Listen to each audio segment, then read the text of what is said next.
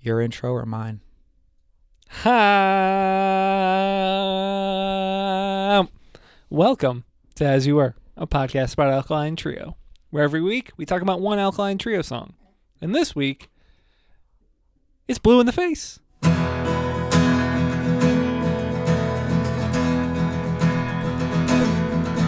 Here's the thing Wow. about Hadley, who's joining us Mm-hmm. for um for her first episode of As You Were, a podcast about Alkaline Trio, uh, David Anthony. Tim Crisp. My dog Hadley, who is a recent addition to our home. Mm-hmm. Um, we've obviously talked about the recent loss that we had to our Yes. home. Um, you were I I just watched you experience Hadley and her snort. Yes, it's nice. I like it. It's it's really nice to have uh to have a lovely new dog, um, a lovely new dog who was who, who was friends with Mm-hmm. Chloe and who also has a characteristic snort. She does have a, a personality, Yeah. which I appreciate. Nice to have that back. But I like your blue in the face intro there for our podcast about Alkaline Trio, David Mhm. Anthony. It reminded me of like what Jerry Seinfeld would be like if he introduced the show. Blue in the face. Yeah, I kind of wanted to. I wanted to make it a little less dour. Yeah. you know. Oh, such, yeah. It's such a uh, It's depressing so, song. It's so dour. This Mhm. is such a dour track. dowry. Yeah. It's Oh. when you trade a goat for a song. Uh huh. She wrote to me, cruelly dour. Anyway. This is the last song on Good Mourning, Mm-hmm. a record that we have talked about a lot on As You Were Yeah. podcast about Alkaline Trio. Um, but we have not touched on much of the second half. Not that much. No. And this is the conclusive ending to a very, very solid and uh, and and very very strong thematic record. Yes. This, I'm gonna go out on a limb, and I'm going to say, for for the record that it closes, Mm-hmm. it's the best closing track for an Alkaline Trio record. I'm not going to debate you. I think. I'm not gonna debate. hmm Well, I'm not going to challenge you. Then, I think this song is great. I think it is a song that I know some people find a little corny or a little blah blah blah. I don't really care about any of that. I just think it's very well done, and I will get into why in a second. But I think they have some really great closers. Some that are even more popular, say radio. Um, but I think this song does exactly what it needs to do for the record it's on. And I don't think it would fit on any of the other ones. and I don't think that it would fit as any other form than Yeah. the one that is on this record. Proof positive in the access that we have to different versions of this song, which Mhm. is a, a a pretty rare thing for this band. Yeah, I, I was going to say this last week when we were talking about Southern Rock, but I think it's more applicable here. Or an hour ago, but Whatever, uh-huh. last week. yeah, yeah, yeah. Um, but this song is like the definition of measure, measured twice, cut once, where like the original demo version of this, I think, is so bad. Um, I think that guitar riff, electric and fast and punky, is just so cheesy. yeah. Um, that hearing this version, this acoustic pulled back version, and specifically the strain in Matt Skiba's voice on it, I think is great. And we also have a third version of it that came out on Damnesia, and we don't talk about a lot of these songs um, on Damnesia because most of them are kind of just whatever. But I do find this one compelling because it's clear they did this one just because Matt wanted another go at the vocals yeah. because it's not that different. There's some light auxiliary percussion from Derek, which is nice. It's it's pretty tasteful. I don't think there's anything to be mad about with it. However, it doesn't really hold a candle to the just raw intensity that I hear in this song. especially for a band that you know has a lot of candles around. Um, Jesus Christ. it's it's definitely like it works as an end cap to Good Mourning so well just because of the strain that Matt's like Matt's vocals on Good Mourning are part of the story Yeah. of Good Mourning and to end with something that is so raw and such a I mean it's not like you had a hard time noticing in the Yeah. in the other songs that preceded it but just here it is and here it is just so up front and you can you can hear the the depth to the strain that he's Mhm.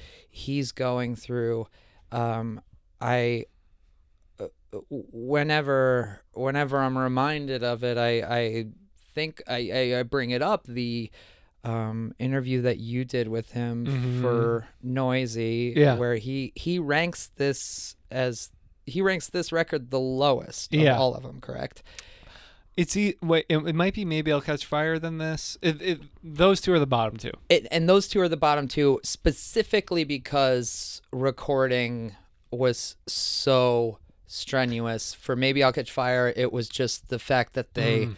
really just like locked themselves in a room and wrote it and then weren't recorded getting it. along. yeah and yeah, and with this one it's just like the physical strain of singing on this was just so much for him hmm so the the desire to do a damnesia track it's like how could you argue with that because for him all that experience is is just strain you can't objectively like yeah, experience why that is incredible for everybody else who's listening yeah. I mean, it doesn't matter how good your high school talent show performance was to the rest of the world. You don't want to fucking watch it.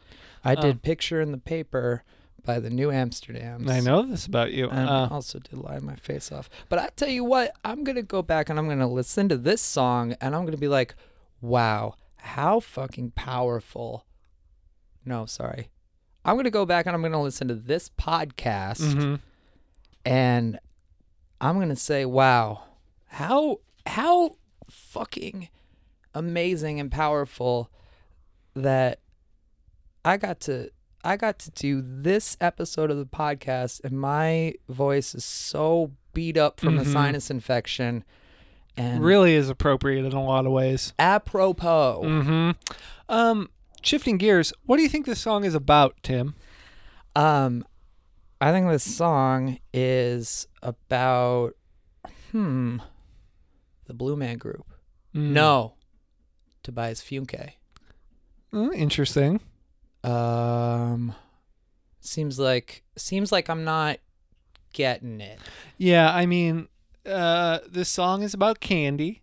Candy Oh. that you you uh You know what? I feel like I feel like Matt Skiba was similarly moved by Candy's uh 2018 LP Good to Feel. correct, correct. Uh you know, he took the candy up his nose cuz it was good to feel it. Um Eh, i- is my understanding of what the song is oh. about. Huh. Okay. So Oh, he had a sinus infection too. Mm. Yeah, Yeah. he was doing that nasal spray. That's what I was doing. Yeah. Yeah, there's some dripping down his throat slowly, Uh-huh. Uh-huh. packed into his gums. Oh, okay, okay. I don't know about that. Uh, I don't know about that method.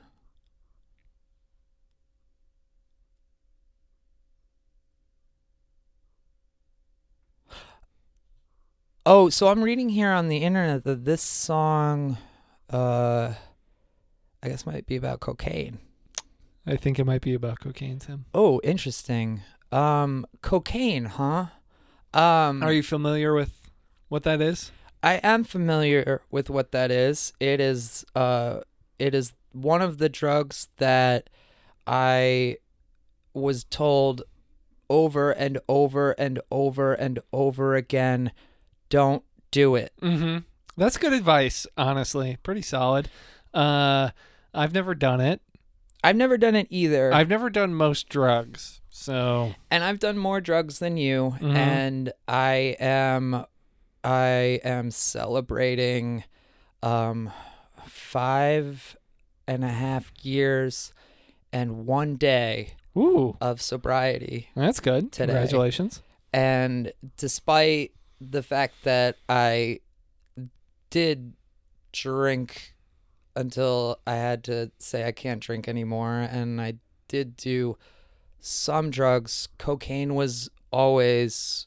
It, it never it never became something that was not just the scariest thing. It exists in a tier that is just way way too much for me to uh to want to get anywhere near Mm-hmm. Mm-hmm. and uh honestly like my, my, my parents gave me a lot of don't do drugs Sure. talks um and that came from the fact that my parents did too many drugs Mm, well, and I've as I've grown older, I've learned how much uh how much people who you you wouldn't consider when you're 15 do cocaine. yeah. Yeah. Cocaine it, it becomes a thing that when you're in your late teens and 20s and you start to uh, you just start to be a, an adult and you exist in the, in the world you realize that like a lot more people do cocaine than you think did in when you were 15 Sure. I mean, I'm. So I, uh, Nina, my girlfriend, likes to make fun of me.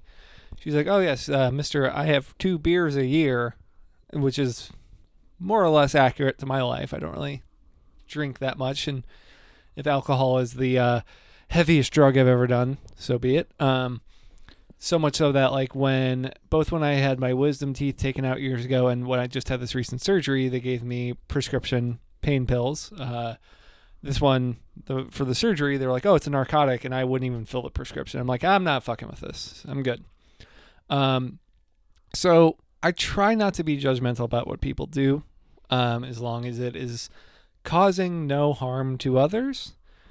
But cocaine is something that does get me pretty riled up because there's enough evidence in the present day to know this is directly harming a lot of people with its production and distribution and I am not super thrilled when people are willing to disregard what I consider to be a rather frivolous activity of having a little bit more intense of a good time yeah um, for the literal blood that is shed for it. So that's why I don't really care for it. But yeah, I think growing up, I had one perception of it. And then as I entered my 20s, and even when I was in college, I was like, ah, people do cocaine a lot. I'm not going to hang out with them anymore. yeah And if I'm ever in a place where cocaine is um, dropped onto a table, I leave that table. Yeah, I th- and it's a fucking good strategy because it's it's a it's all of those things that you describe. It is only getting to that table through things that are directly harming a lot of people that you don't see Mm-hmm. um, and it is only going to do one thing for you, and that is get you really excited. Oh, sorry, two things. It's going to get you really excited, and it's going to make you want more of it. Mm-hmm. And I think that one of the one of the realizations that I think I made as I grew older and grew a little bit more perceptive of just how how these drugs exist in a real world sense in the same way that like you're when you reach a certain age you realize that not everybody who smokes marijuana is a burnout Yeah. uh, like you realize like oh like cocaine is pretty pretty prevalent. Yeah. And it's also something that people who are like Matt Skiba are going to be interacting with a lot more than you might realize when you're 16 when you're just like oh like he he would never do Mhm. he would never do drugs like that Yeah. uh and it's like well he's on tour Yeah. and he's a musician he's probably done cocaine Yeah, he's in his mid 20s and is in a pretty popular band playing pretty big rooms on a tour bus. It's going to find its way to you. Yes. And I think that one thing that has helped me um even even when I was very willing to take a lot of things um was as I as I grew older I got to I got to hear perspectives from people who did do a lot of cocaine um Stevie Ray Vaughan. Stevie Ray Vaughan, um, but m- most specifically Robert Smith, Yeah. um, talking about making pornography and making uh, and, and and just doing too much cocaine and communicating the fact that it's a drug that just doesn't it it only takes Yeah. you just do it and that's all you care about and that's it and it just sucks the life out of you until you either have to stop or you have to expire yeah. it's Yeah. just the reality of the fact and i think that like the the the fact that it's it will kill you hmm it will absolutely destroy your life, if not end it, if you do too much of it, and you're going to want to do too much of it, Mhm. especially if you're predisposed to wanting Yes. to do it. It's just it just doesn't have uh it just doesn't have the sustainability to it. No, and uh, I think it's very possible to have a sympathy towards people, um, towards addicts and people who are addicted to things, while also feeling very negative feelings towards the drug itself. And that's kind of the space I occupy myself with. And what I find really interesting about this song to tie it, tie it back is it's a song where he is very clearly aware of what this is doing to him. Yeah. The the song is spelling it out for you and he is very conscious of the fact that it is taking and harming him. And I've always wondered, and now this is the thing that I'm going to say uh, is pure conjecture, allegedly, blah, blah, blah, blah, blah, because I don't want to get sued. Um, I've always wondered if his vocal problems are at all related to the fact that he was probably using during this period of time. It could not have helped. Yeah. It just could not have helped him because it just it all just goes through Mm-hmm. that area. And he has obviously, if you watch interviews with Matt Skiba over the past 10 years, his voice and throat clearly has had a lot of ups and downs. He's had a throat surgery. So I think there was uh, genuinely a medical thing uh, that was at play. But obviously, this uh, using cocaine is not helping your cause. Yeah. It's doing the opposite. Yeah, and I think that the the realization that he makes over the course of this song is to what extent this this drug is just proving to be so detrimental to him. Mm-hmm. I really, really loved love the line about finding a cure for feeling old. Yeah. He finds this thing and it allows him to keep going, Mm-hmm. to stay up all night, to basically to drink Yeah. like he drank when he was 19. Yeah, it's to feel like he can be productive in the same way. To feel like he's, um, I mean, it's why they always compare addiction to chasing something. Yeah. Um, and I think this is a very clear version of that. Um co- cocaine and its usage is, is it's an upper, and then you just want to stay up, stay up, stay up, stay up, and he draws that out quite literally throughout the course of the song. I think that when you when you look at what he unpacks on this song, it is probably the best artistic representation of what you hear a lot of people say about cocaine when they stop doing it Mm-hmm. is it's it just doesn't do anything other than make you stay up and want more of it and you just you you you want more cocaine you drink more Mm-hmm. and you stay up all night and you don't talk about anything Yeah. it feels so important and it's nothing it's Mhm. just straight up emptiness Yeah. and the way he puts it, the way he lays it out is really just this real hard fucking uh good? The way he lays it out is just this real hard look in the mirror, no pun intended Mm-hmm. but this this fucking sucks. Yeah. He's just staying up and talking and talking and talking and it ruins a relationship. It's doing all this shit to his body. Mm-hmm.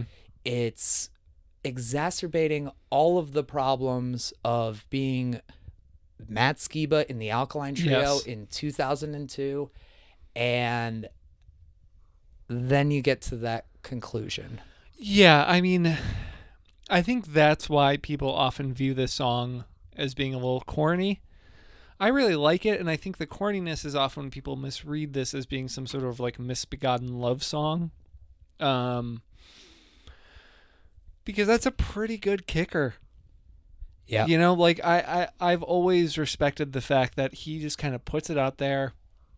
He acknowledges what it is. He's not really uh, running from it too much. I think there's there's a real self awareness here, and I think it's also very interesting to compare it to Continental, the other big drug song on this record, where he is on the other side of it, watching someone go through it.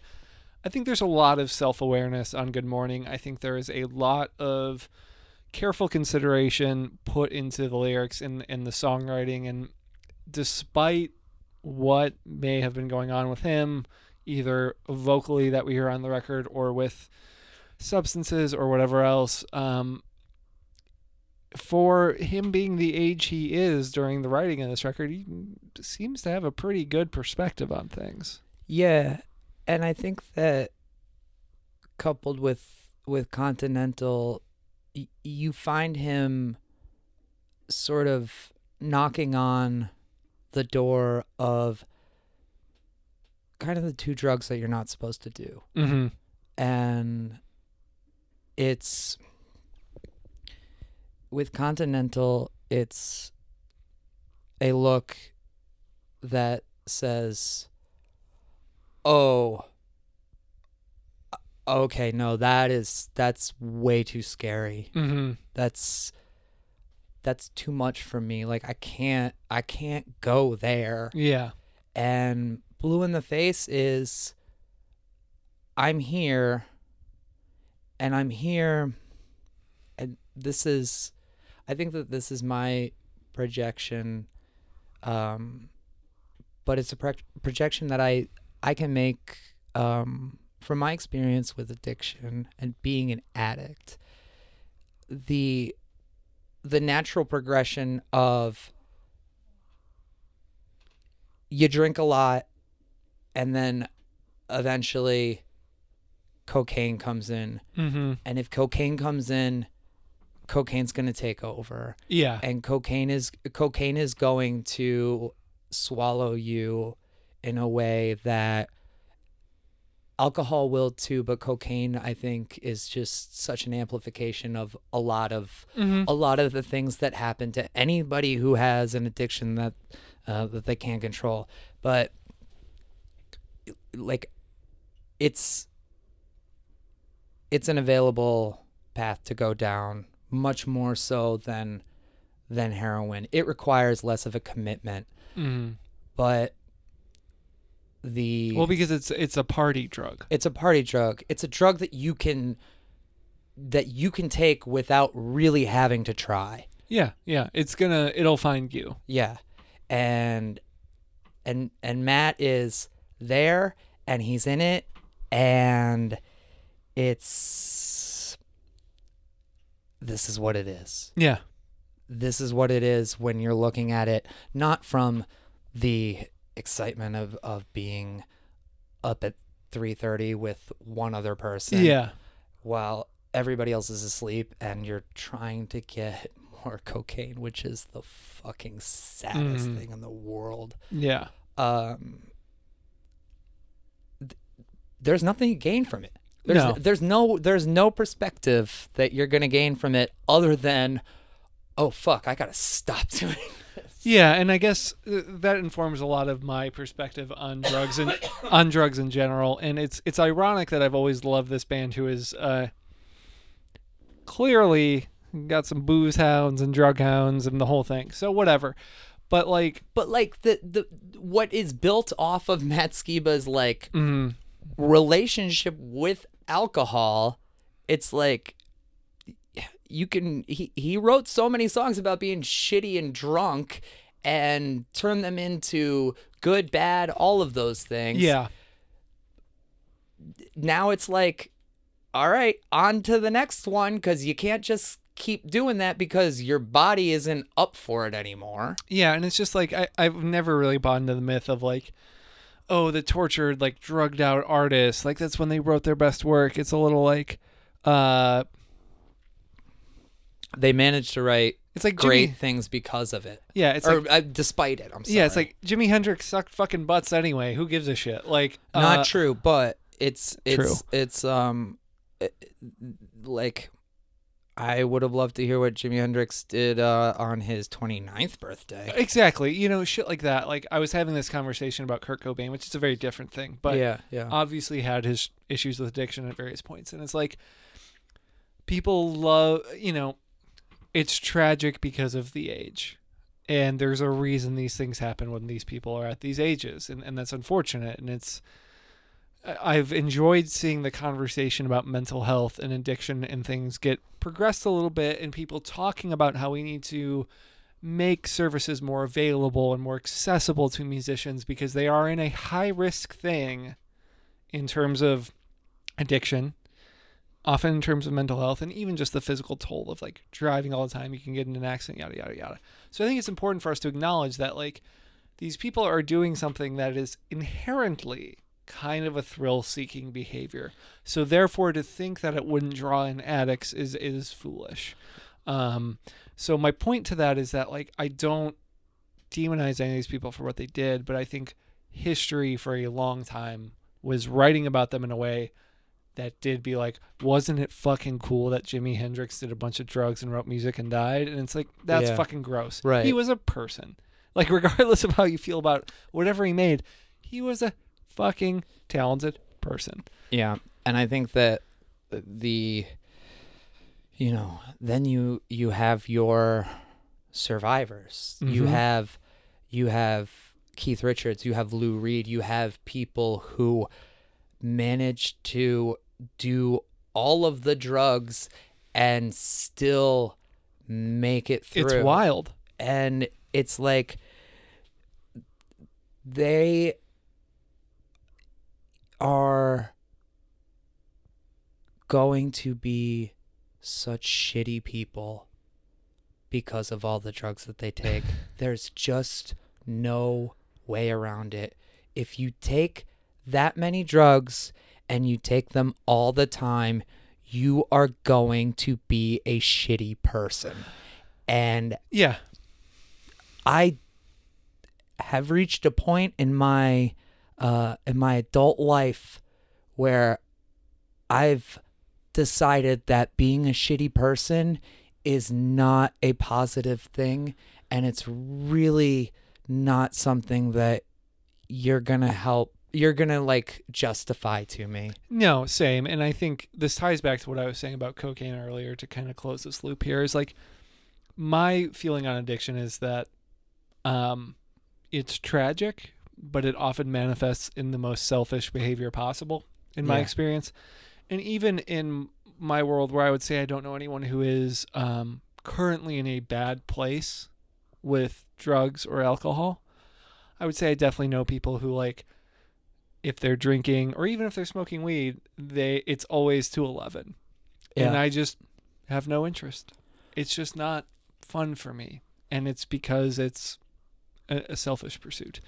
Now we can get into the psychology and, and the addiction and the, and the deep dark parts of that where it's not necessarily their fault, but it all ties back to something that is rooted in selfishness. It's all right. So I I take Adderall. I take it because I have ADHD Mm-hmm. and I take it because my psychiatrist suggested I take it. Yeah. And I said, my thought in the prescription was, well, I don't think I need that, but I think that I would enjoy it. Sure. And in taking it, realized the medicinal benefits Totally. of this stimulant and how it affects not only productivity Mm-hmm. but my ability to manage my emotions, Yeah. my um, anxieties, Yes. all of all of the things that I have a difficult time because a difficult time with because of the chemistry of my brain. Absolutely. I am also aware of the fact that when I take a amphetamine, I am I am receiving pleasure from it that is something that I will I will want more of it if I allow myself to give in to the I want another one of these right now. Yeah. And I've I've had a few dust ups with just taking taking my Adderall in the way that is not medically prescribed to me and it is like a light switch goes Mhm. off where I can't control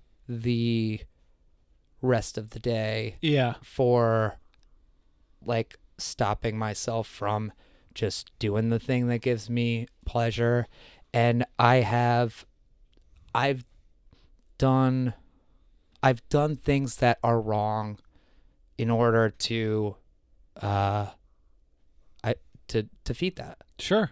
I mean that's that's what happens. It's just it's it's just a a selfishness that takes over that is you learn how to you learn how to not do that anymore and to not get down on yourself in a way that is detrimental but it's just the you can't control yourself when you do this thing if you can't control yourself you can't take it Mhm. it's one or the other that's it yeah. and it, it's it's just how it is Yeah. and and it's just like i've gained that perspective from from realizing that i am an addict and from getting getting myself out of the things that were really really ruining my life Mhm. because i don't have the mental ability to manage them and and just stay afloat it, Yeah. it just there's no amount of of booze that works for me other than zero Yeah. because I I it's like one is just it just opens me up to however many Yeah. I just don't have control of myself and it's it's really tough to see how that can play out in in a lot of different people Uh-huh. because it's it's like if you if you th- if you have to assert that you're in control of something that is a substance or Mhm. or literally anything that that we do that has positive and negative impacts on us if you are or anyone has to assert that they are in control of that thing they're probably not in control of that thing Yes. and it's and it's just because they don't have the capacity to control that thing it's not anything to be ashamed of no. i'm i'm sorry if i'm just no. like this is it's just aa it's No, I mean- just I mean- like it's like you just don't have it you Yeah. just don't have the ability to say i will have one of that It just doesn't work that way. and if you're if you're in the position where you have to say like oh i've got this i'm in control of it that's not a thing that everybody has to say I mean, I think there's even just the illusions of control with like I'm going to stop for a month. oh my god 'Cause you, you- can you can go so many people i i've seen people just never admit it, Yeah. it they just they Most keep- people I know haven't. yeah That I in my family who I grew up around with it. and if you can't if you can't admit it then you're not going to be able to get anywhere Yeah. if you keep you're going to have to keep insisting to yourself to anybody around you that you have control over something Mhm. It's just not like the way that everybody functions with Yeah. that thing some You know, people and- can just do it and and be fine Yeah, I mean that's the thing is I I'm very lucky in that regard. But I know I have an addictive personality in other ways. And I've had to be very conscious of them and like because I I've never really done drugs at all. Again, alcohol here and there, very sporadically. Um it's been you know, uh when I was working jobs I hated it was almost like a spending addiction because that made me feel good and distracted and it was going out to eat and doing these things and then I'm back in the hole and it's th- those are addictions. Um, I think people can uh, get into that with caffeine. Like I used to drink a lot more and I'm now very very low. Yeah. I- Um, with caffeine, it's just like it's, fucking better than booze. Yeah, uh, you know, and so like there, there's a million different things, but like I'm very conscious of like you can get addicted to sugar, you can get addicted to eh, like there are people who are addicted to exercise and Yeah. it's negatively impacting their body. Like everything is a very difficult balance to strike, and it involves being like, okay, what are the ones I'm willing to or can say yes to? Right. you know and for me it was seeing very early on through my father through stories of my grandpa's parents of like these of one of my uncles like these were addicts Yeah. on both sides of my family was i going to roll the dice and for a nice time and i said no for years Yeah. like I w- it wasn't until my mid 20s where I was like I'm tired of defining my stance on alcohol based on someone else's experience. Yeah. And I tried it and it was fine. Yeah. Um and I can enjoy it, but it's when I'm at home I never have it. When I go out I never have it and it was tied into the spending thing for me. Yeah, and I think that like like your awareness allowed you to understand right away that like okay, it shouldn't be in the house because I don't want to have to think about it because I'm going to be I'm predisposed to having to probably think about that Mhm. more than is healthy. Yeah. And it's better to just cut it off. I mean, and I I mean think- to extrapolate further, like Yeah. I can't have I can't really have sweets in the house. I can't like keep chips and snack food in the house because I will fucking eat it all. Yeah. Like that's my thing. Like I stress eat. I know that about myself. I can't have it around. I'm I'm going through still I'm still getting there like go dialing all the way back to before I ever considered taking a dose of Adderall early Mm-hmm. and coming back from like I don't want to admit the fact that my partner has also has an Adderall prescription Mm-hmm. and that I've taken Adderall from my partner. Mm-hmm. That's so shitty. That's But it's what it does. yeah. You know, and that's the thing is like when I say that these things are rooted in selfishness, like it's not in a judgmental way. yeah. But I think I think we need to acknowledge the root of the problem. I, I think one of the as much as I think the constructive push forward in how we discuss openly things like mental health and addiction is positive. I think there is often a little bit of kid gloves with it. Yeah. And I think there's a little bit of like, you can't say anything bad to them. They, they have a mental illness. And it's like, they can still be a fucking asshole. And they can still do bad things because of it if they're deciding to not do anything about it.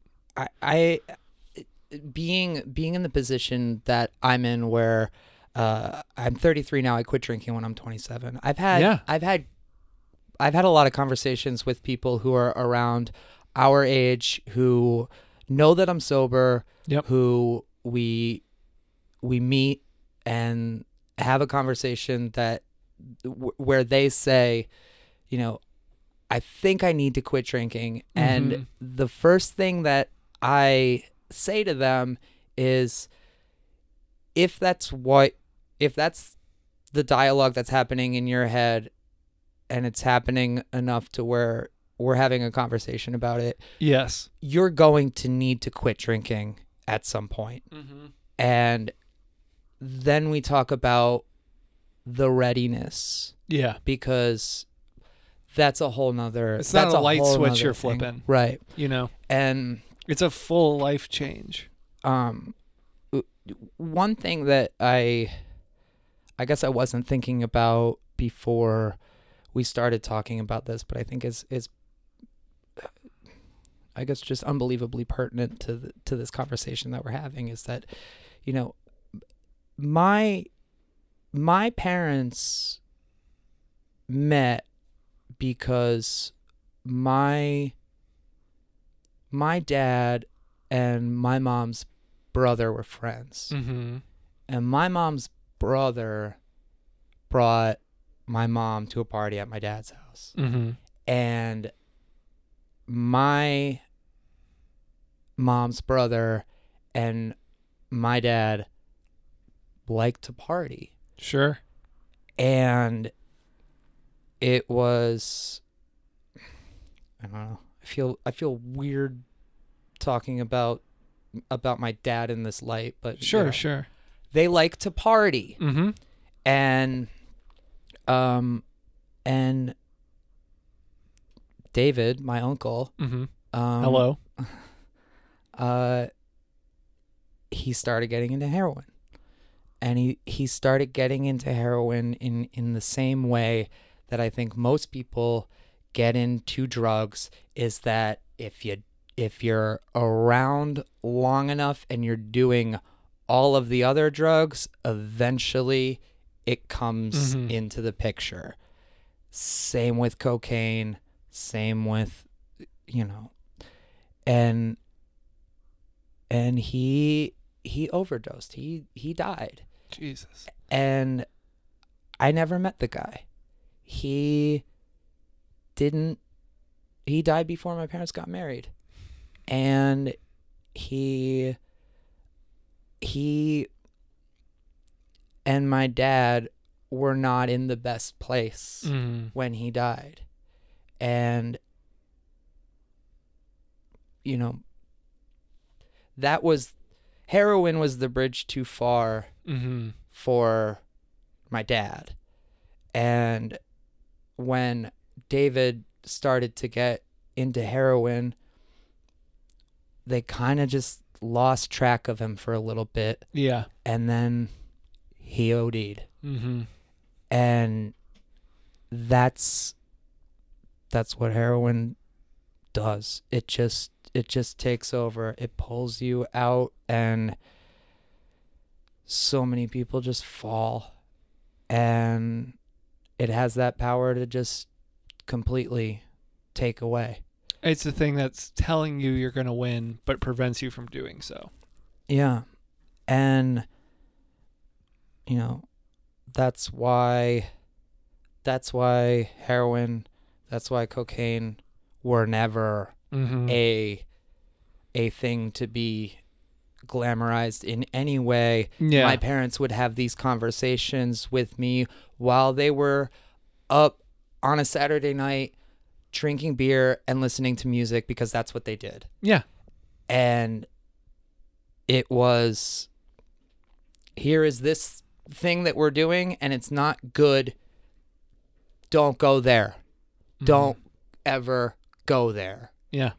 and I- I think that um, I think that with this conversation about Matt and about Alkaline Trio and Mhm. about Matt doing cocaine, it's it's really like it's just a part of a lifestyle that involves just a lot of moving and a lot of Mhm. late nights and a lot of drinking and it's just there and when it gets into the mix it really has a way of just taking over.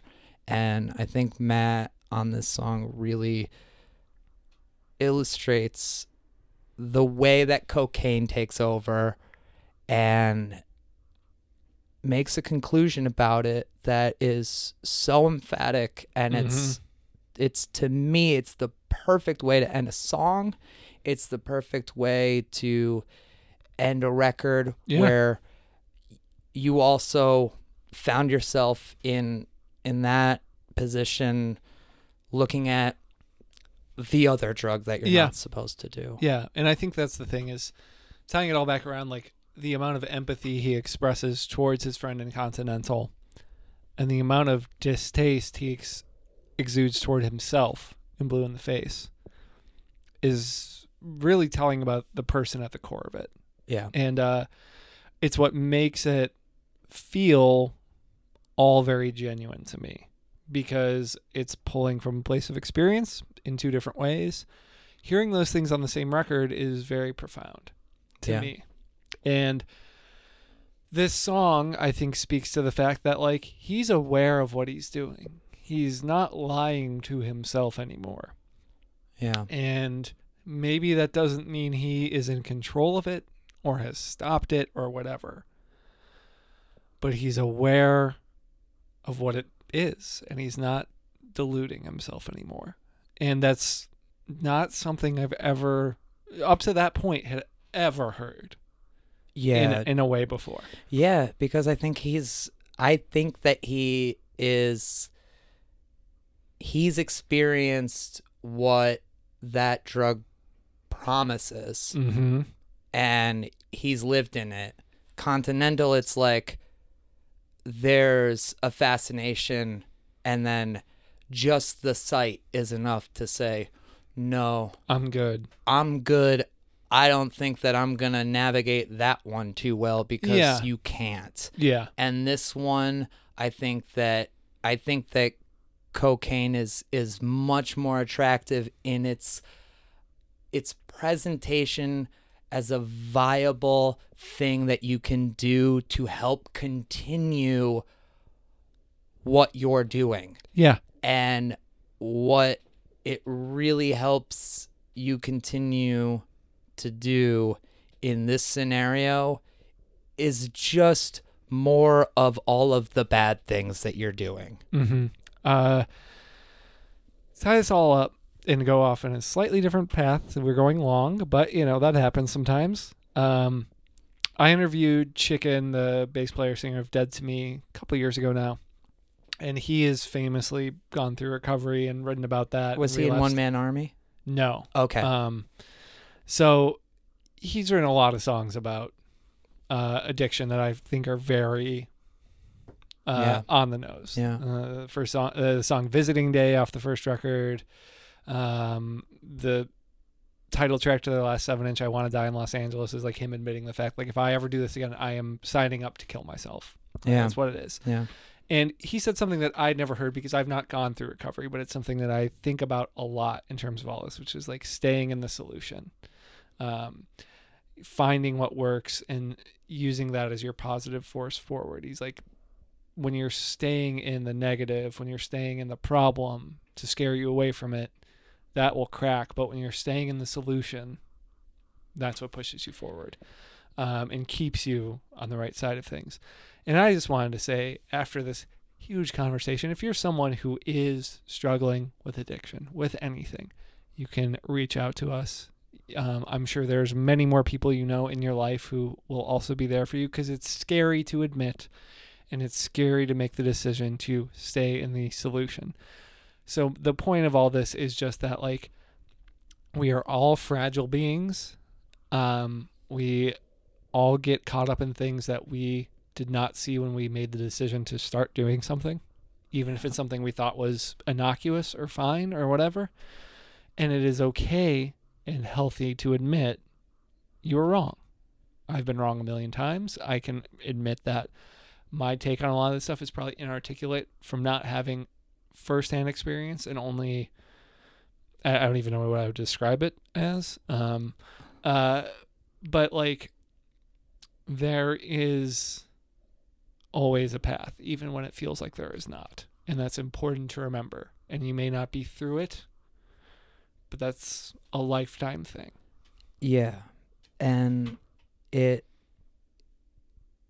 it was so revelatory for me to just start to realize and have it start to be made clear that what you are suffering through mentally is a physical thing Mm-hmm. it's just a physical thing that doesn't have anything to do with your personality No. or your potential because I could not have done any of the things that I've done in the last five and a half years if I was still drinking. Mm-hmm.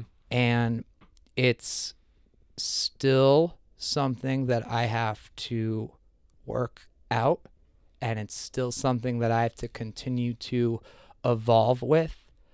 But I know that my functionality as a person is at an infinitely higher rate when I'm not putting poison into myself Mm-hmm. ever. And um I- I I think for me of the of the past uh 6 years Jason Isbell's Southeastern is a record about Mhm. recovery and his his whole thing since he got sober has been I am better at my craft because I don't do things that are bad for me. I I work better now. I work smoother. I work smarter because I don't have to work against all of the other things. Mm-hmm. And that's I think like the best the best part of all of it is you're working to you're working to to function. You're just working to function Mhm. better and poisoning yourself is not ever going to help you. Yeah. If you're someone who has a good balance on it, God bless. But I don't. I don't start Like, yeah, God bless, because you don't have to fucking deal Yeah. with all this nonsense attached to but it. it's also like I don't like trying to ride my bike with 10 pounds of weights on my legs either. Yeah. And sometimes you don't realize they were there until you decide to take them off. Yep. I I don't like having to wake up and uh figure out how I'm going to put myself into a position where my uh where my brain can function to just have a normal day. Mm-hmm. It's uh you start on a, a pretty high level in comparison when you're not waking up and you can't think straight. Mm-hmm. What do you rate this song? Four and a half out of five for me. Five out of five. That's a good pick. Yeah, I think four and a half is a good one too. I was thinking about that, like, oh, oh, It rides a line for me. it There- really, There's yeah, a day where it's a five, and there's a day where it's a four and a half for me. yeah, it rides a couple lines and a couple bumps, um, but you know, I think that I I know that we're going long, but I think that uh, one of the things that I thought about with this song is like, uh, you know, I didn't know Blue in the Face was about cocaine until a couple years later, just like I didn't know 97 was about weed until a few years later. I, I will say, uh, kudos to Matt for three of his best songs all being focused around one specific drug, apparently. yeah. Um, amazing. Uh, but this one is, is like, uh, it's so on the nose. um, yeah, I, I think that like, I, I, I've only just grown to appreciate it more as such a like conclusive piece Yeah. to to in my opinion their best record. Yeah. I mean, uh, not my favorite, but the best. Yeah. That Uh, is that's a weird distinction, but it's a distinction I've made. damn. What an episode, my friend. What an episode we've this been is why we do it. damn right. I think that uh I think that I, I- I've grown to really really love the feeling that I get when I'm doing this with you and the realization when we're just getting started like Yeah. this is going to be a Yeah, this one's this gonna going to go. be a good episode of this podcast. I mean to lift the veil a bit before every episode. It's like, all right, what do we want to talk about? And this one was just kind of a five minute conversation about cocaine, and we're like, oh well, I think we've got enough. Let's just yeah. let's see where it goes. Uh, and it's always a nice feeling. I'm glad that we, I'm glad we don't do this all the time because I think that would uh, diminish it when we do. Yeah, I agree. Um, but you know, it's been it's been really nice with this uh, thing that we do, and we've we've done almost ninety of these, and we Wild. uh, w- we've been able to get into things that are a part of what the song is about, but Mhm. really it's it's a chance for us to to talk openly about about ourselves and about our experience and I I'm going to feel better about my day today and tomorrow and afterwards because of the conversation that we had. I agree, and it's uh, to to echo your point and not just parrot it back to you. It's fun coming in here and not knowing, being like, oh, I'm going to talk about these couple songs, and then leaving and being like, wow, we talked about so much about ourselves, about why we connect to these things, about why these things matter to us, and that's what good art does. And that's the purpose of why we connected to anything in the first place. And I've probably said that a billion times. But it's why we do this podcast Yeah. and not a podcast about some other band, Yeah. and not a podcast about a quote unquote cooler band. We do it because this has always been there, and it's always meant something to us, no matter what has happened. Yeah. And that's a powerful thing. Yeah, and it's nice to be able to it's nice to be able to return and and realize oh th- the impact of this thing has just really only grown and and evolved Mm-hmm. and you know i i go back to being 16 and, and hearing this song and and really feeling like wait matt skiba would do cocaine Yeah. and going back and, and just like tying that into you know an evolving understanding of how certain things exist in the real world Yeah.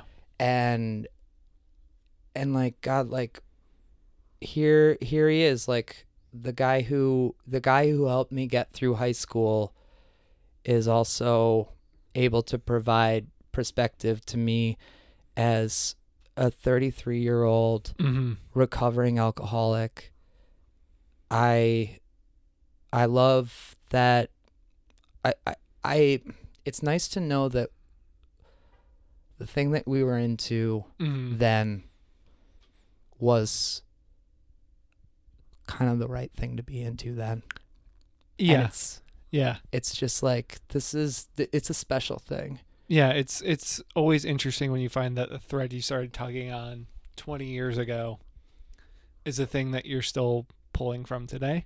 yeah Um, and I think that's that's what makes it all so special. It's what makes people obsessive about whatever thing they're obsessive about. yeah You know, to um, it, it's why music will always be at the forefront of my interest and how I spend most of my time, be Yeah. it listening to it or discussing it or tracking it down or whatever the fuck. Yeah. Because um, there's meaning there and there's substance there and there's something that uh, even in my bleakest, darkest moments has uh, provided me a comfort or made me feel less alone. And I think uh, a song like this is a beautiful, um, a beautiful use of that. yeah yeah we're we're going back we're tugging from the same thing and uh, it's it's still spitting it's still spitting quarters to us you Mhm. know Yeah, it's it's, yeah. it's barney gumble at mr burns casino um hey uh this is our podcast it's about alkaline trio it's called Ostensibly. as you were a podcast about alkaline trio and other drugs